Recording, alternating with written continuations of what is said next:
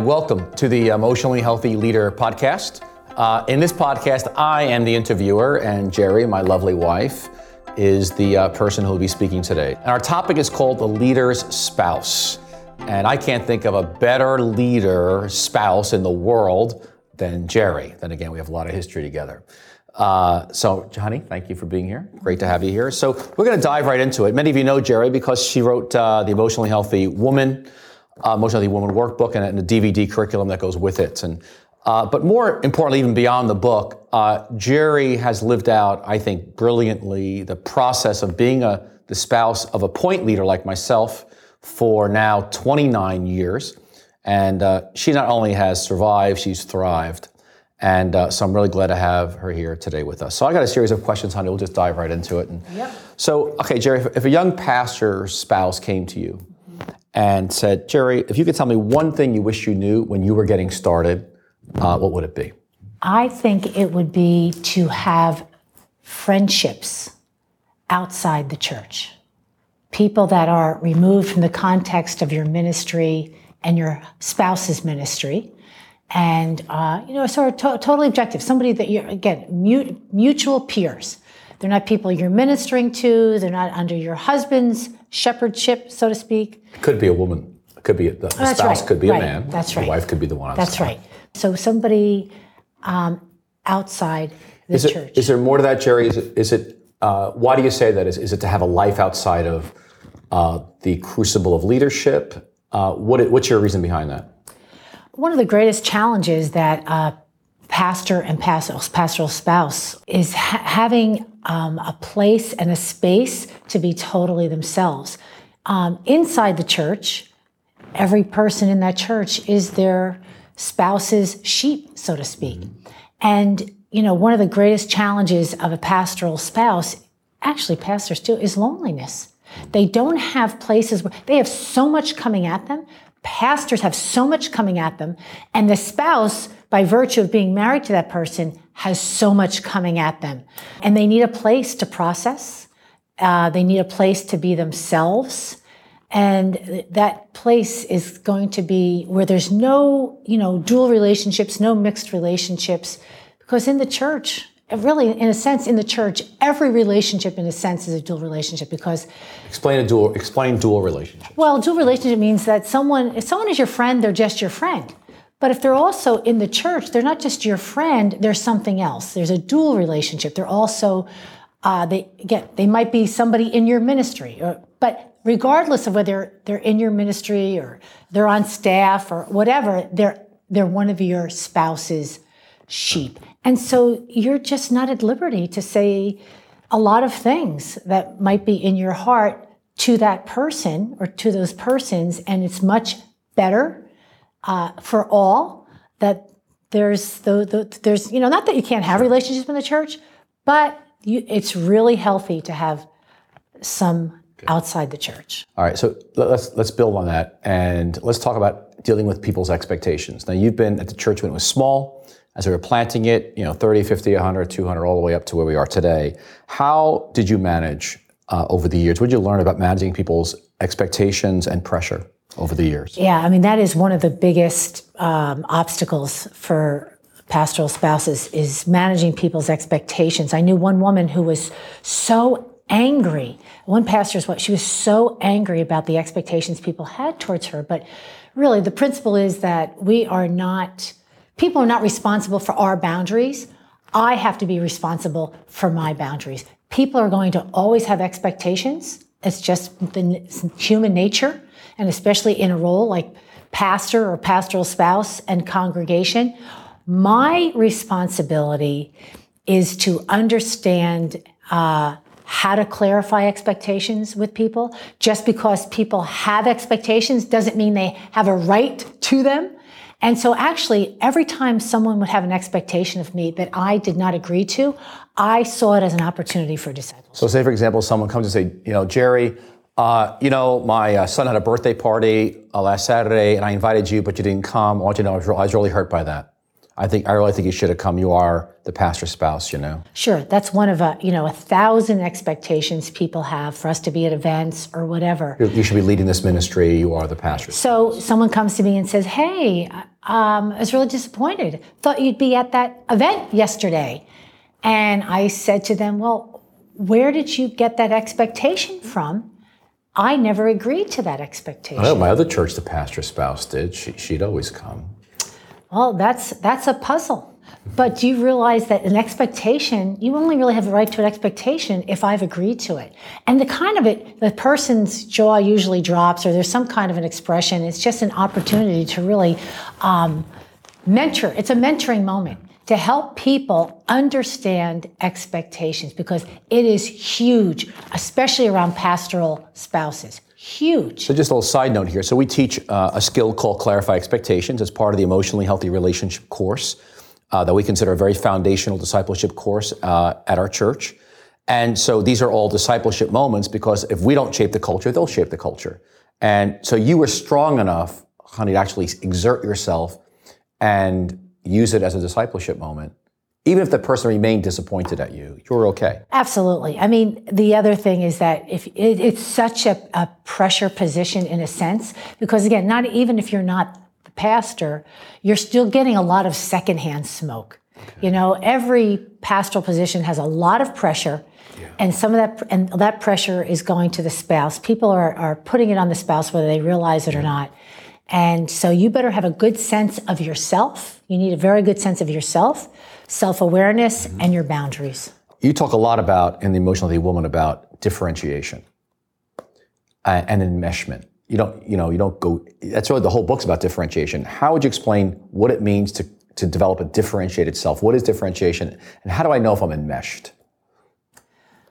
One of the ways you you know you're enmeshed when your behavior is determined by how you think the other person is going to respond or react. So, for example, I, am saying yes uh, because I don't want to disappoint, or I'm a, you know, or I'm not speaking up because I don't want them to think I'm disagreeable. I always say, tell me about your yes and your no's, and I will tell you what you really believe about the gospel. I'll really tell you where your identity is. And so, uh, you, yeah, I mean, just getting, growing in a really good sense of who you are on the inside. What do you think? What do you feel? And how you uh, speak that, how you declare that to others, um, that's differentiation. And so, how mo- most, and so in most folks don't know how to even grow in differentiation. How do I even begin to to take those steps? I mean, the whole your book begin right. has eight quits. So you begin with a negative, but differentiation is a positive. But why are the quit lying? You have eight quits. You know, quit being afraid of what people think, quit lying, quit over functioning, quit living somebody else's life, quit faulty thinking. Why did you write like the emotionally woman in negatives, like quits, in these eight quits, in order that person can differentiate? Mm-hmm. Because we're so. St- it, the, the, these things like uh, caring what other people's other people think, lying, um, you know, denying, anger, sad. They're so strong in us and needed. Uh, we, we take it in like the air we breathe. People don't even realize it's, it's part of our Christian culture as much as anything else. In order to really drive home the point that you have got to do this, the word quit. You've got, this is something, it's not giving up on something, but it's stopping certain behaviors so that you can replace them with others. So the word quit, strong word. One of the ways that I encourage people to start um, in the in the work of differentiation is every day express a preference. Every day, I prefer. I prefer. Let's give some examples for a spouse that's feeling overwhelmed with all this pressure coming on him or her of things they should be doing. Yeah. What kind of preferences? Because you were under that you yourself know, here in your life as we in the early years. Right. Um, I you know, I prefer to have more time with my family. I prefer to have more time um, for myself. I prefer to have time in silence. I, um, I prefer to do this ministry, not that ministry, yes. you know, et cetera, et cetera. But being able, when you express preferences, you are expressing a significant part of your true self. And that's what we're trying to get at with differentiation that people are uh, expressing and living, living out of their true self, right? Because that's one of the ways we really bring glory to God. I mean, I thought you did brilliantly all these 29 years. Is you you've had different roles at different seasons, and you never you did it because you wanted to do that. Whether it was children's area at one point or marriage ministry, so you did celebration for a portion. Uh, you weren't on staff for a while. Uh, what's your recommendation to people as they sort out what, what, what do I do in this church? How, how do I how what would you counsel them as they sort out what should what should I be doing at the church? How would you answer that question? I'd start with passion. You know, what is your passion? Uh, what brings you life? Uh, that's usually coupled with your gifting, and of course, you know, season of life uh, plays into that. You know, you certainly having small children is a huge limit. Yeah. Um, I did much I did different things yeah. when when the children with the kids smaller. when the kids could go along with you right, often. Right. Um, but more teaching, more leading as the kids, you know, as our children got older. Let's follow that up for a second. Just you, you love the word integrity. In fact, I would say, honey, you are the you taught me integrity. Uh, that word is so important to you. Uh, why? Because uh, truth and freedom go hand in hand. And so integrity is really about truth, living in truth, that and, and being congruent on the inside, on the outside. Um, and if you are not living in truth, which a lot of people are not, uh, you are then you're not free. And so it just all, all Christianity becomes like a hypocrisy. But integrity, the, the role of integrity for the pastoral spouse, not just for her own life, it's huge because actually she's the only one who sees the, the pastor behind closed doors. And many times there is lack of integrity uh, of what's going on in that person's life behind closed doors. And so if they're not living integrity, if the pastor, the leader themselves is not living in integrity, then I think it falls on the spouse's integrity to have to do something about that for the sake of the church. You speak as one who has experience. well, you must have read it in a book. No, there were there were times when I was frustrated. You know, in in our our life and ministry here at church, and um, you know what? I, my my question is, what was my integrity calling me to do? What will be your final words that you want to share to the spouse of whether it's a pastoral, a church leader, organizational leader, nonprofit leader? If you're going to close with just a final few words of counsel to them, what would those be? Uh, my counsel would be to resource yourselves. Uh, you, it is such a high calling. Uh, it's a high standard to be in the leadership position. It requires self-awareness. It, requ- it really requires a higher standard in everything. Your integrity, a higher standard in your disciplines, a higher standard in your brokenness, and you deserve help in order to live that out.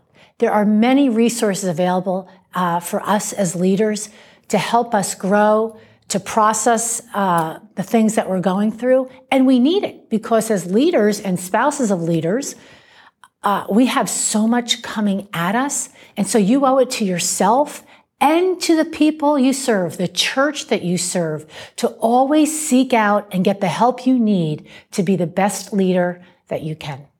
Thank you.